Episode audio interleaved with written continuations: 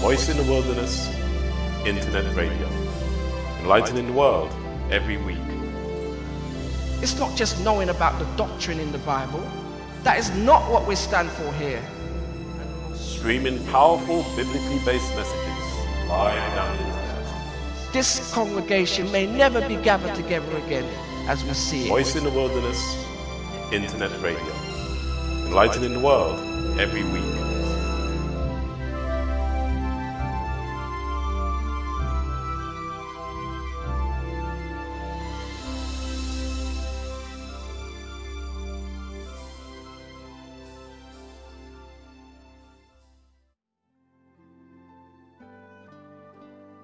Good evening. Welcome to Voice in the Wilderness Internet Radio. We are streaming live down the internet from London. This show is dedicated to God through our Lord Jesus Christ. On tonight's show, we will continue to discuss the question Can our dead speak to us? We will be studying what the Bible teaches. More about our subject after we've had some music.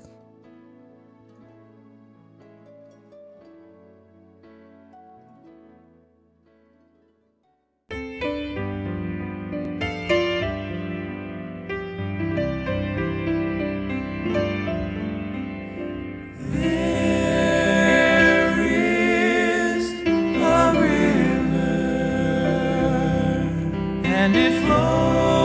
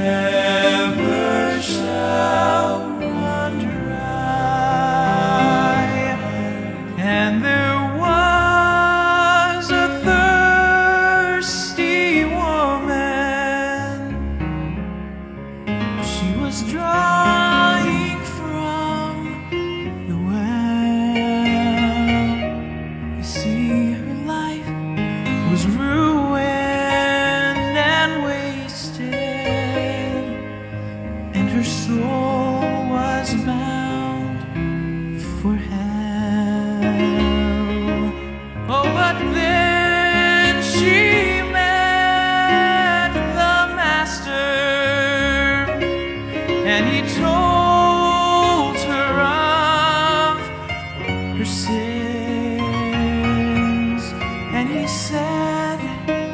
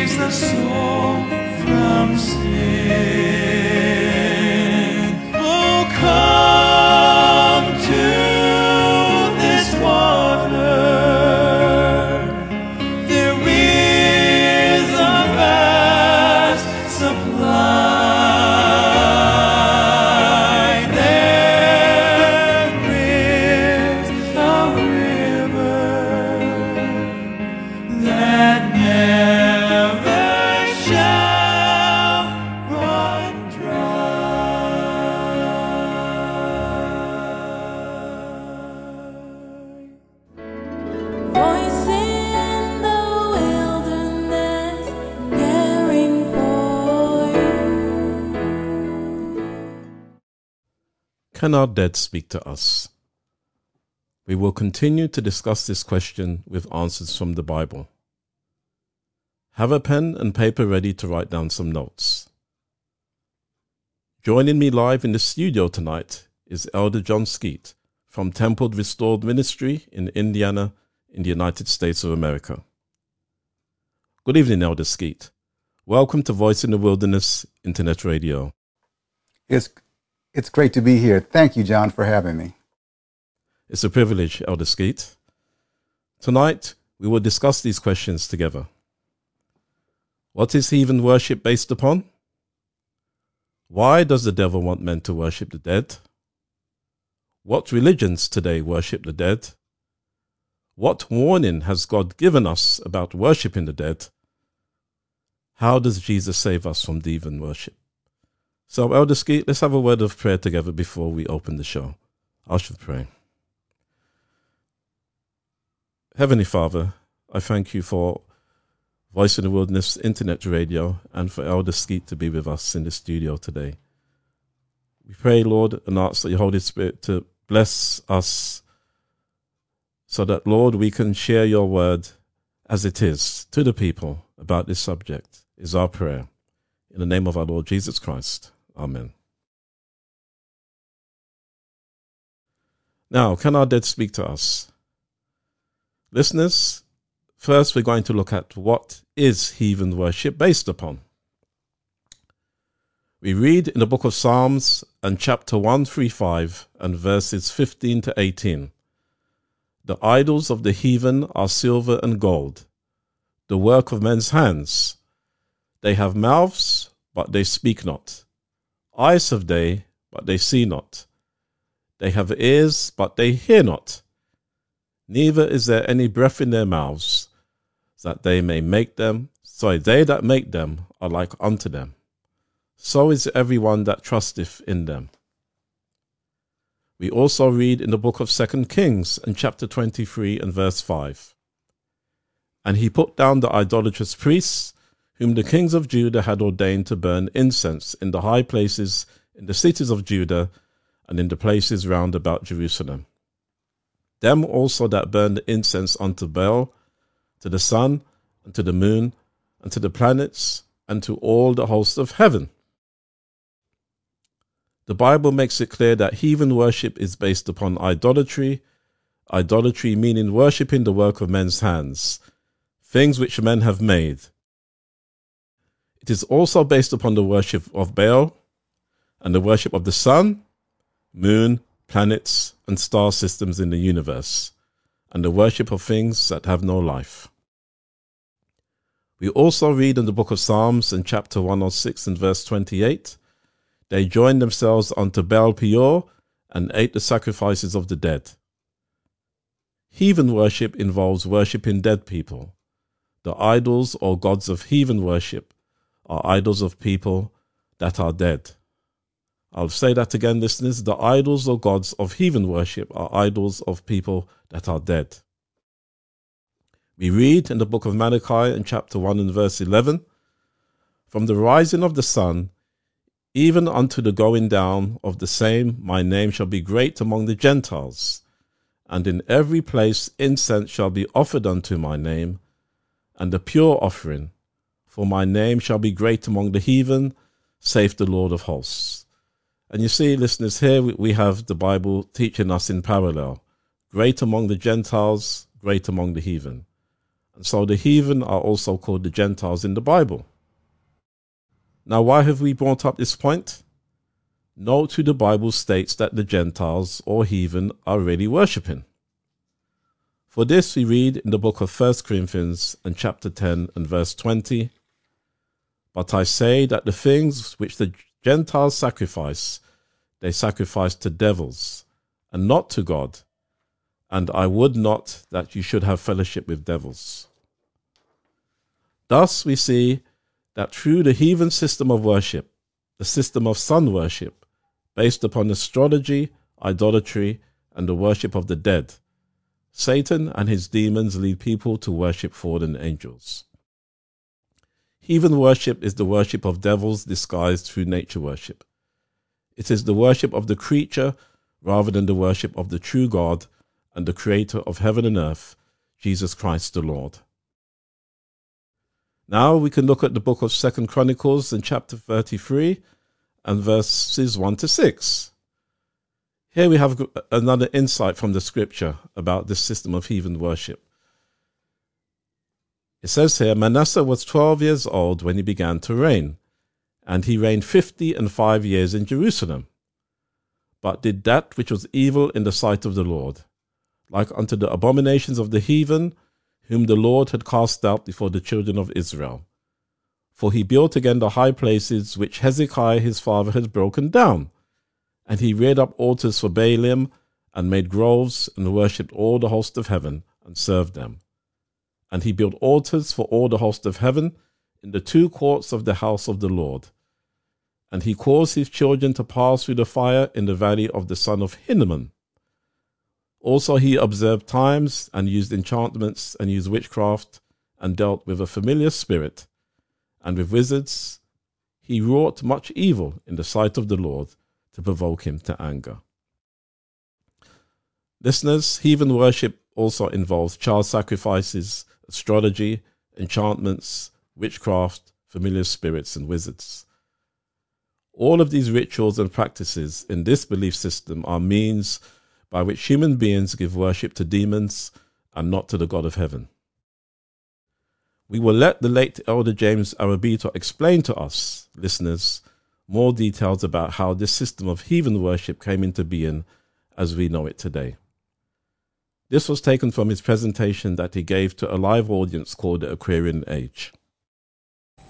There's one thing that every one of us face, and that's the grave.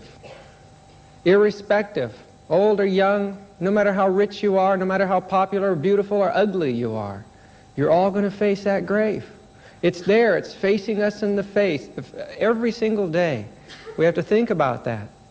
Those of us who are older, we see the gray hairs, we see the wrinkles coming on. We see the changes taking place in our bones and the structure of our body, and we know that we're dying while we're alive. We're living in bodies of death while we stand upon our feet. The ancient world was just taken with this concept of death. All of the ancient religions revolved around the concept of death. They saw people die and they saw new people born. And they worshiped whatever the force was that brought life back, and they thought that same power was the power that had power over death. And they beat their bodies, and they offered up children as living sacrifices to gods of stone. And all of this revolved around that ancient worship of the God of the dead, the God that they believed had power over the living. The Bible says that Jesus came to deliver those who all their lifetimes were afraid of death. I've been to funerals where there was not a, uh, there was not a, a, a wet eye in the place. A funeral of someone who was a Christian, who they knew would, would arise in the last day when Jesus comes in the heavens to raise the dead and to take them home. In the ancient world, there was such a fear of death and the forces of nature that people would wear jewelry to protect themselves from the gods.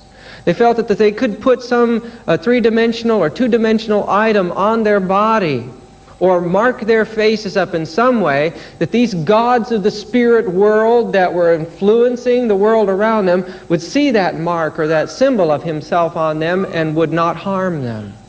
Jewelry came in through the worship of the dead in the spirit world. And it has absolutely nothing to do with the religion of Jesus Christ. Jewelry, even to this day, is a demonic magnet for the spirits.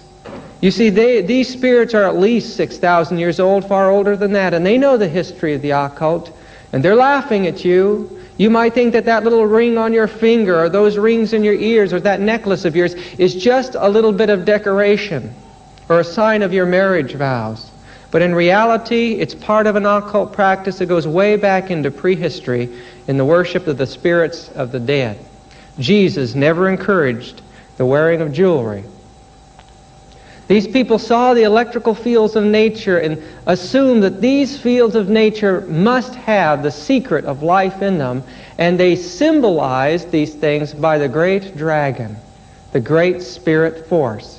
It represented the force of the electromagnetic energies that they believed the spirits passed through and dwelt in.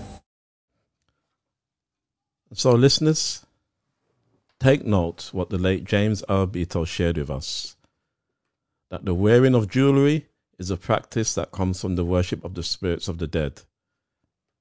He also mentioned that the worship of the electrical energies of nature as spiritual life giving forces and the worship of the dragon to symbolize the spirit world all are part of Satan's idolatrous system of worship. We have spent this amount of time with this matter so that it can be clear to you listeners how broad heathen worship is upon this earth and how you can detect whether a religion or practice is from the religion of God through Jesus Christ or not. Now, why does the devil want men to worship the dead? I'll let Elder Skeete take over at this point. Well, to state it simply, Satan wants to mislead. He wants us to believe something that is a falsehood and to disbelieve something that is true. We read in Revelation chapter 12 and verse 9 his overarching purpose. It says, And the great dragon was cast out, that old serpent called the devil and Satan, which deceiveth the whole world. He was cast out into the earth, and his angels were cast out with him. The Bible makes clear that Satan and his angels, their purpose, what they're really striving for, is to deceive the whole world. The devil wants men to worship the spirits of the dead so that he can mislead them. One of the areas where Satan wants to deceive people is concerning righteousness and sin. In 1 John chapter 3, in verses 7 and 8, we read, Little children, let no man deceive you. He that doeth righteousness is righteous, even as he is righteous. He that committeth sin is of the devil, for the devil sinneth from the beginning. For this purpose the Son of God was manifested, that he might destroy the works of the devil. This is one of the areas, listeners, that the enemy is really trying to mislead people on. It's concerning the deception of the con, that surrounds the law of God. He wants them to become confused as to who is righteous and who are sinners. But the Bible says that those that do righteousness are righteous. And Christ came to destroy the works of the devil and to make it clear to all what righteousness and pure divine love really is. The ways of the religious system of the devil are designed to confuse people it is Jesus Christ who is righteous, and we are to learn righteousness through his word and his law, which governs the entire universe.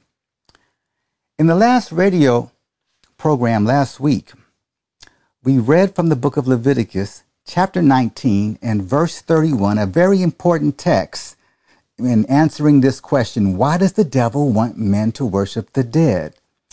In Leviticus 19, verse 31, the Bible says, Regard not them that have familiar spirits, neither seek after wizards, notice, to be defiled by them.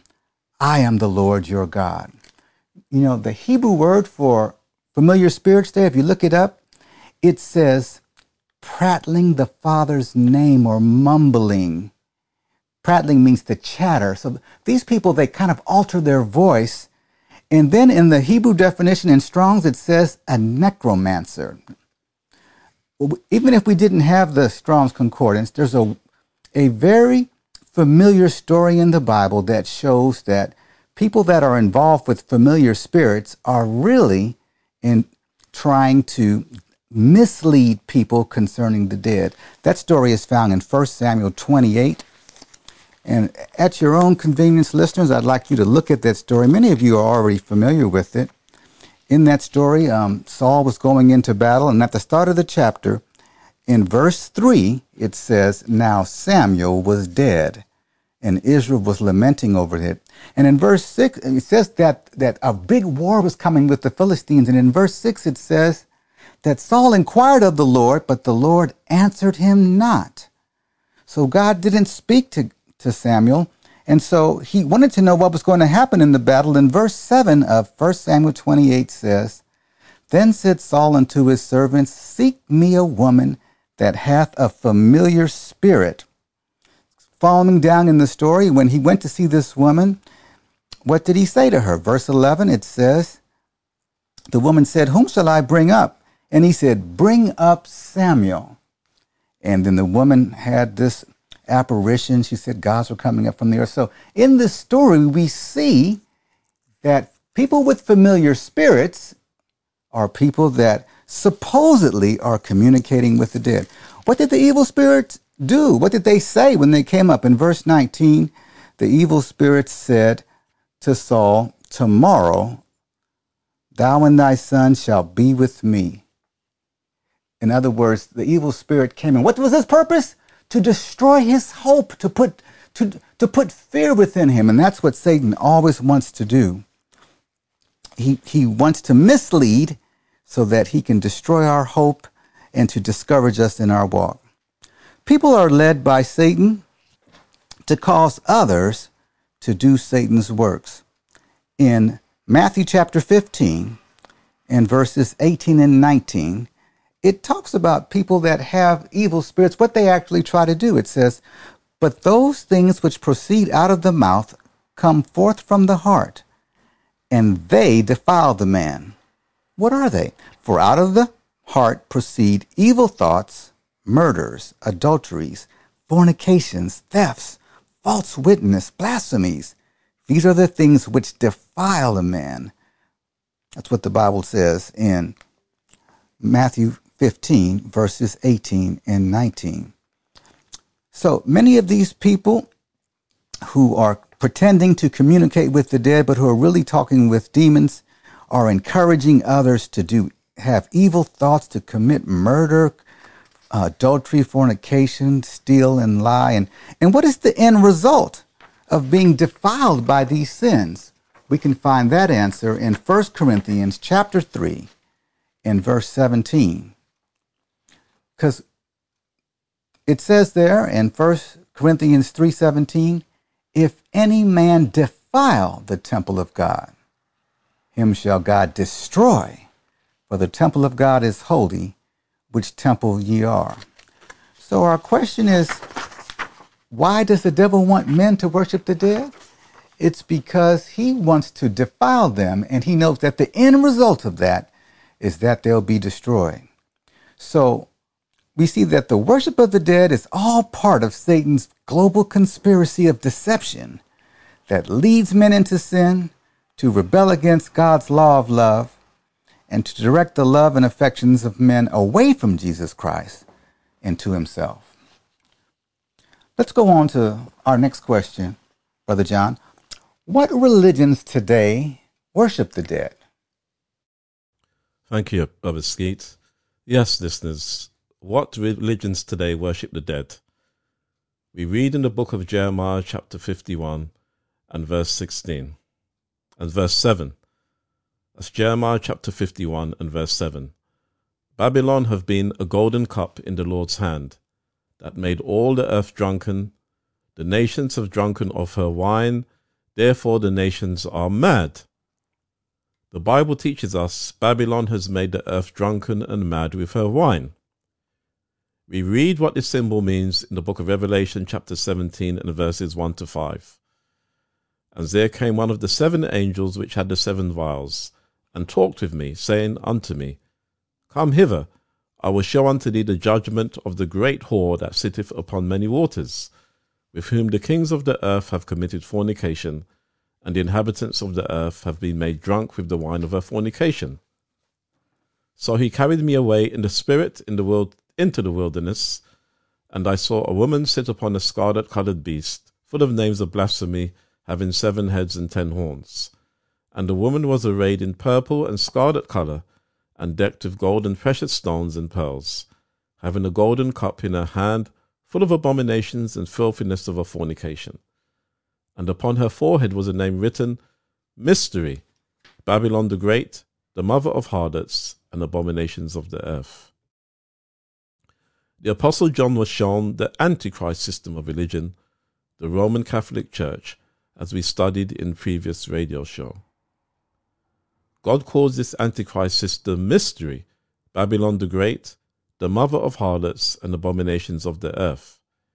It is the center of all the evil that happens upon this planet. God says this, listeners, not us. And this will be proven. Note that the word mystery is first used to describe the Antichrist system. This is because the Roman Catholic Church is a mystery religion, a system of religion that is really heathen worship outwardly disguised as being Christian. This corrupt religious system is symbolized by God as a corrupt woman, a whore, riding a beast, or an earthly kingdom. The Bible reveals that the papacy is a corrupt religion that is involved in earthly politics and that the works and that it works, I should say, hand in hand with the rulers of this world. For those who did not listen to our previous shows, we have studied that God symbolizes his church when it is faithful to him as a pure woman. See Jeremiah chapter 6 and verse 2, and also Revelation chapter 12 and verses 1 to 2. But when God's church has become corrupt and unfaithful to him, he symbolizes it as a whore. See Isaiah chapter 1 and verses 8 and 21. As ancient Israel separated themselves from God by practicing heathen religion and worshipping the dead, so does the Antichrist system of the papacy and all of its daughters, its daughters being those churches and religions who are guided by its teachings. They all practice heathen religion in its various forms and worship the dead. Once again, we will let Elder James Arrabito teach us about the history of the Antichrist system and how it works. The Roman Church drew together every aspect of pagan idolatry without one thread of it left out. And they used the grossest forms of pagan idolatry in an effort to keep the people in abject terror and abject fear. These forms, some of them, are, are two, three thousand years before Christ were being carried on in initiation rites in the pagan world. But the worst of it all was the use of terror and fear to stop any organization or group that could pose a challenge to the Roman papal power. The research into the world of the dead, the occult, the electrical energies, and the sciences, both occult and legitimate, had to go underground in order to survive. And these societies, many of them organized originally for political purposes, others for religious purposes, in time, many of them became societies for research into the spirit world. The leaders of many of these occult secret societies were, in fact, Hebrew people. During the Dark Ages, when the Masonry began to spread down onto the continents, especially in France and Germany, the leaders of that movement, in order to bring in new secrets to initiate members into different orders, searched out the Kabbalistic Jewish rabbis because these men led the world in magic and witchcraft in their day. The Talmudic teachings of the Jews has been the bridge for bringing witchcraft from Babylon to the modern world that we have today.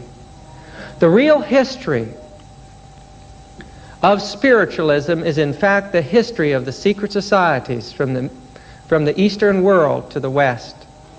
How did it bridge the gulf through Catholicism into modern Europe?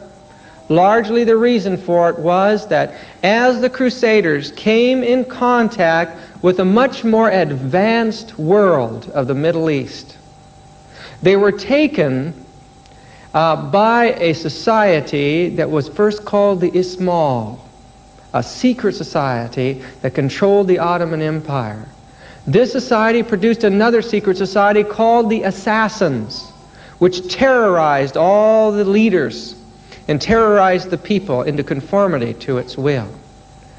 The Knights Templars, as this organization was called by the Catholic Church, who was the purpose was to protect the pilgrims as they went to the Holy Land, the wealthy pilgrims, formed a union with the Ismail who passed on the Jewish Kabbalistic system of the occult. These men who claimed to be Christians and set up many lodges and castles throughout Spain and Europe and Northern Africa and the Middle East would kiss the image of Satan and break the cross in their initiation rites and have homosexual orgies. Few people realized at first what was going on in the castles. But when the knowledge of it broke in the 14th century, a terrible persecution of these people took place. And some of their leaders, after the death of their leader de Molay, fled into the British Isles. And there in the British Isles, they united their interests with operative masonry, uniting the Hebrew occult symbolism of astrology worship with operative masonry. They formed the secret lodges of masonry, inoperative masonry. And in 1717, the first great lodge was established in London. These people took death oaths not to reveal anything that they were taught in secret. In the lower orders, they were taught that this was actually either a Christian or a Hebrew type organization with the religious symbols that were widely accepted. They were taught that the first great lodge was formed in Solomon's temple. And of course, this all sounded very good. The initiations sounded very moral, good, solid teachings. But as you look closely at this replica of Solomon's temple from a Masonic lodge, you see the symbols of Egypt and Babylon on it. As these men went up the ranks, they found that the system was based upon astrology from beginning to end. Two of the staffs used in their ceremonies here from a lodge in Northern California in the U.S. show the sun and the moon in the middle of the Masonic symbol. On the eastern wall of most, if not all, lodges, in the room where men are initiated, is what is called the Eastern Star. Albert Pike, who wrote Morals and Dogma, one of the most important of the Masonic books, says in that book that that star is a symbol of both Lucifer and Satan. The G that's often placed in the middle of that star symbolizes God, but not the God that the Christians worship by no means. It represents Gnosis, the ancient religion of Gnosticism. It represents Gematria, the ancient formulas of the occult uh, worship of numerology. It represents goat, the ancient worship of fertility, and it represents Garden of Venus, the occult practices of sexual impurities. You notice that G in with the I in the middle of it symbolizing the God of Masonry, and then you see Our Father, which art in heaven over it. That is blasphemy. Because their God is not the God the Christians worship at all. It's the God of nature, the God of sexual worship, of ancient pagan idolatry, the God of the forces. Masonry was used by the Roman Catholic Church for the purpose of breaking down animosities among those powerful people and organizations that were in opposing religious beliefs, such as Judaism and Protestantism. Therefore, there is a Protestant branch, and there is a Jewish branch, and there is an Islamic branch. But as these men go up the orders of Masonry, they lose the animosity towards a Roman church that they find the same symbols are used in Masonry as we've been showing you the last few nights. It is the same religion at the top, one universal religion at the top. And it has done its work of breaking down animosities. In this day and age, Catholic priests are free to join Masonry. Thus, listeners, Egyptology, Jewish Kabbalism, Babylonian astrology, and Freemasonry, these are all religions that worship the dead.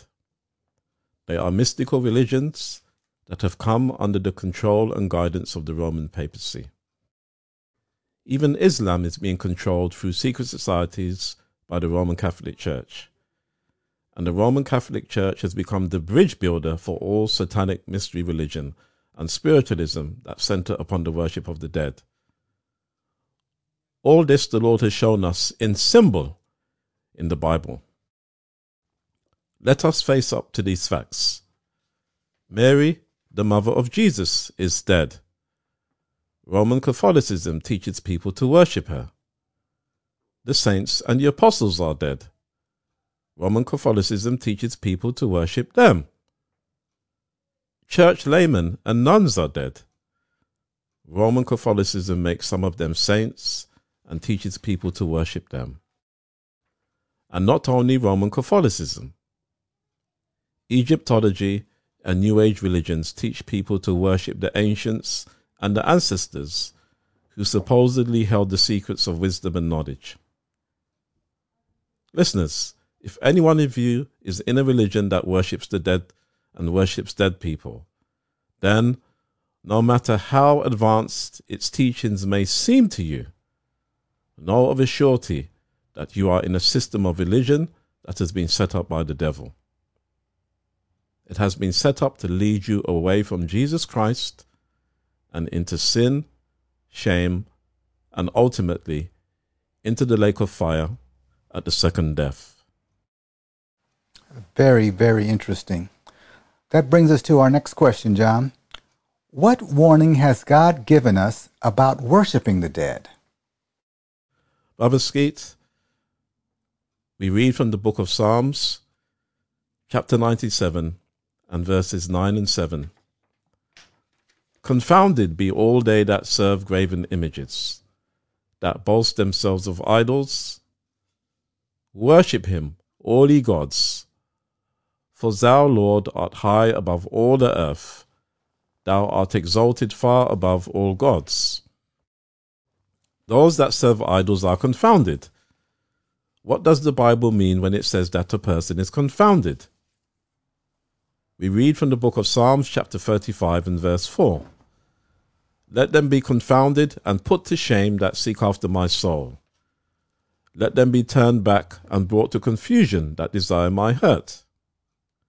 To be confounded is to be put to shame and to be confused. So here we see the reason why the earth is so full of so many confused and ashamed and aimless people. It is quite simply because of who and what they worship. The Bible gives another warning not to worship dead idols in the book of Jeremiah, chapter 51, and verse 17. Listen, it says, Every man is brutish by his knowledge. You see what makes people brutish? It's by what's in their mind, listeners. Every founder is confounded by the graven image. For his molten image is falsehood, and there is no breath in them.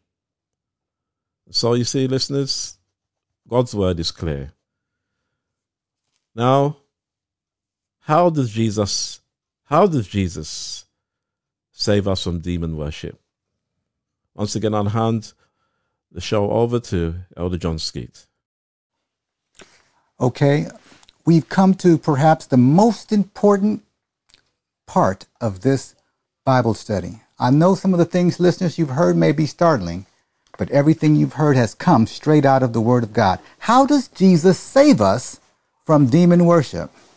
Let's start first in Deuteronomy chapter 7, and we're just going to highlight what it says in verses 1 through 5, where it says that when the Lord thy God brought his people into the land of Canaan, where there were seven nations greater and mightier than them, it says in verse 2 that the Lord thy God said that he would deliver them from before them, and that they should smite them and utterly destroy them, and that, notice verse 2, that they shall make no covenant with them. And in verse 3, it says, Neither shalt thou make marriages with them. Thy daughter thou shalt not give unto his son, nor his daughter shalt thou give unto thy son, for they will turn away thy son from following me, that they may serve other gods. So will the anger of the Lord be kindled against you and destroy thee suddenly. So, the first big principle here in Deuteronomy 7, if people want to save themselves from demon worship, is that they should not enter into close interpersonal relationships with people that are idolaters. This is what God told ancient Israel, warned them not to do. And um, we find that same concept in the New Testament. We've heard this text many times before in 2 Corinthians 6:14 where it says, "Be ye not unequally yoked together with unbelievers." God said, "Don't make a covenant with them." That Hebrew word means a compact, a league. Uh, don't make an agreement with them. You can't go to biz- in a tight business relationship with someone that's an idolater, someone that's involved in demon worship. The second part of the instruction God said to save them from this idolatrous demon worship, you find in verse 5, where in Deuteronomy 7 it says, But thus shall ye deal with them.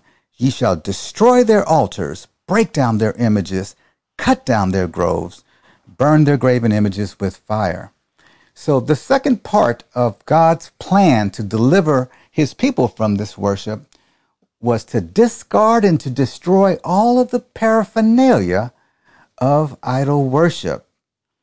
He said, You have to actually get rid of all those things that lead you into that idol worship. So today, listeners, if if you um, mistakenly or uh, innocently you haven't you didn't know about these things and you discover that there's things in your home that are part of this worship. You have games you have things that are around your property. Those things should be gotten rid of. They should be destroyed. You see it uh, in the new testament also in acts chapter 19 verse 19 um, you listeners can go back and read that. When the word of god was preached it says that many of those that used curious arts some versions of the bible says magic brought their books together and burned them before all men. And it says that the price of this was 50,000 pieces of silver. In the New Testament, God says, if you've been involved in this, once you come to the light of truth, you've got to get rid of all those things. Even if it costs a lot of money, you have to get rid of it. And the last scripture I'd like to turn your attention to to answer this question is in 2 Kings chapter 23. Because there was a king in the history of God's people who was confronted with uh, a widespread idolatrous worship. And he, understanding what was given in Deuteronomy chapter uh, 7, he set about a program to eliminate this demon worship out of his, um, his followers. And if you look at 2 Kings chapter 23, it's talking about a king whose name was Josiah. And uh, Josiah, uh, the Bible represents as a good king. And um, it says in the first three verses of, of 2 Kings 23, it says that um, Josiah gathered together the elders and all of the people, and he read to them out words out of the word of God. It says, and the king went into the house, and um, he gathered the priests, the prophets, and all the people, both small and great, and he read in them the ears of the words of the book of the covenant. So the first thing Josiah did is he said, This reform is not coming from me. Let's look at what the Bible says that we should do when we when we see that this worship is widespread. And then in verse 4, it says that he calls the priest to bring out all the vessels that were for Baal and, and the grove and for the host of heaven, and he burned them without Jerusalem in the field. So he now begins to start to destroy all the paraphernalia of this false worship. You see it in verse 11. He burned the chariots of the sun. In verse 12, he, he broke down the altars. In verse 14, um, he break in pieces the images and cut down the grove. So he's following Deuteronomy 7. And, um, and after he destroyed all of those things, uh, at the end of the chapter in verse 21, it says that the king commanded that the people would observe a Passover as was written in the Bible. So if you find today that you're involved in this worship, you need to go to the scriptures. As Josiah he called the leaders and all the people to, to search out what the Bible has to say needs to be done. Then you need to get rid of all of the paraphernalia of that type of worship. And after that, you should have a communion service where you reconsecrate yourself to the Lord and, and, and you actually renew your covenant with Him to walk in the path of obedience. And that's the Bible plan to deliver us from this demon worship. Let's have a break for some music, listeners, and we'll be back with some final thoughts.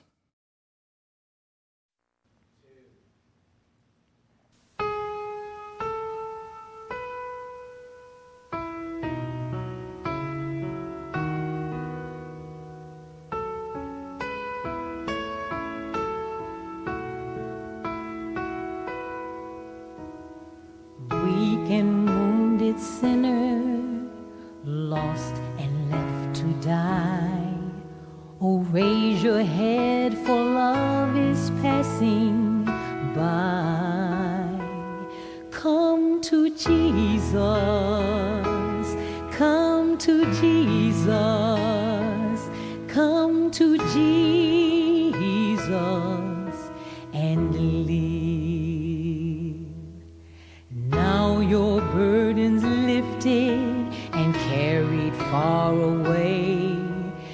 precious blood has washed away the stain. Sing to Jesus, sing to Jesus, sing to Jesus and live like a newborn baby. Don't be afraid to crawl. And remember when you walk, sometimes we fall. So fall on Jesus, fall on Jesus,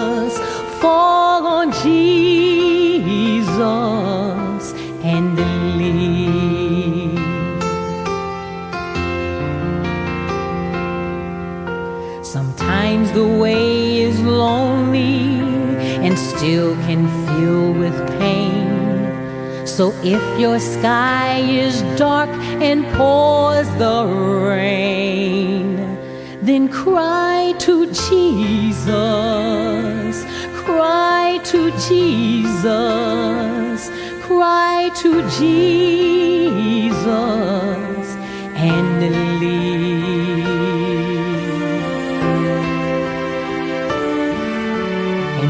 The love spills over and music fills the night, and when you can't contain your joy inside, then dance for Jesus, dance for Jesus,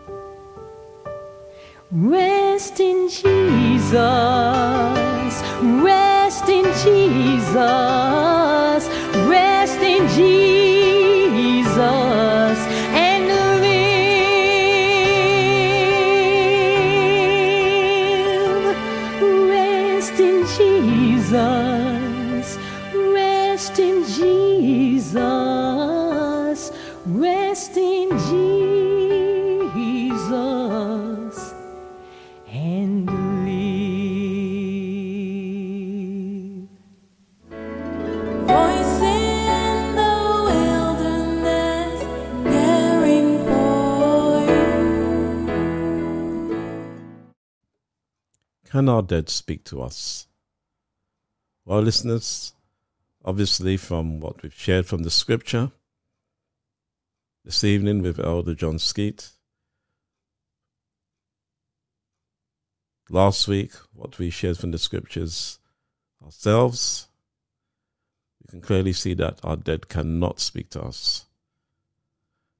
And so we appeal to all this evening who believe that they can hear or even see or experience sensations from their loved ones who are dead, Sadly, it's all the deception from the devil.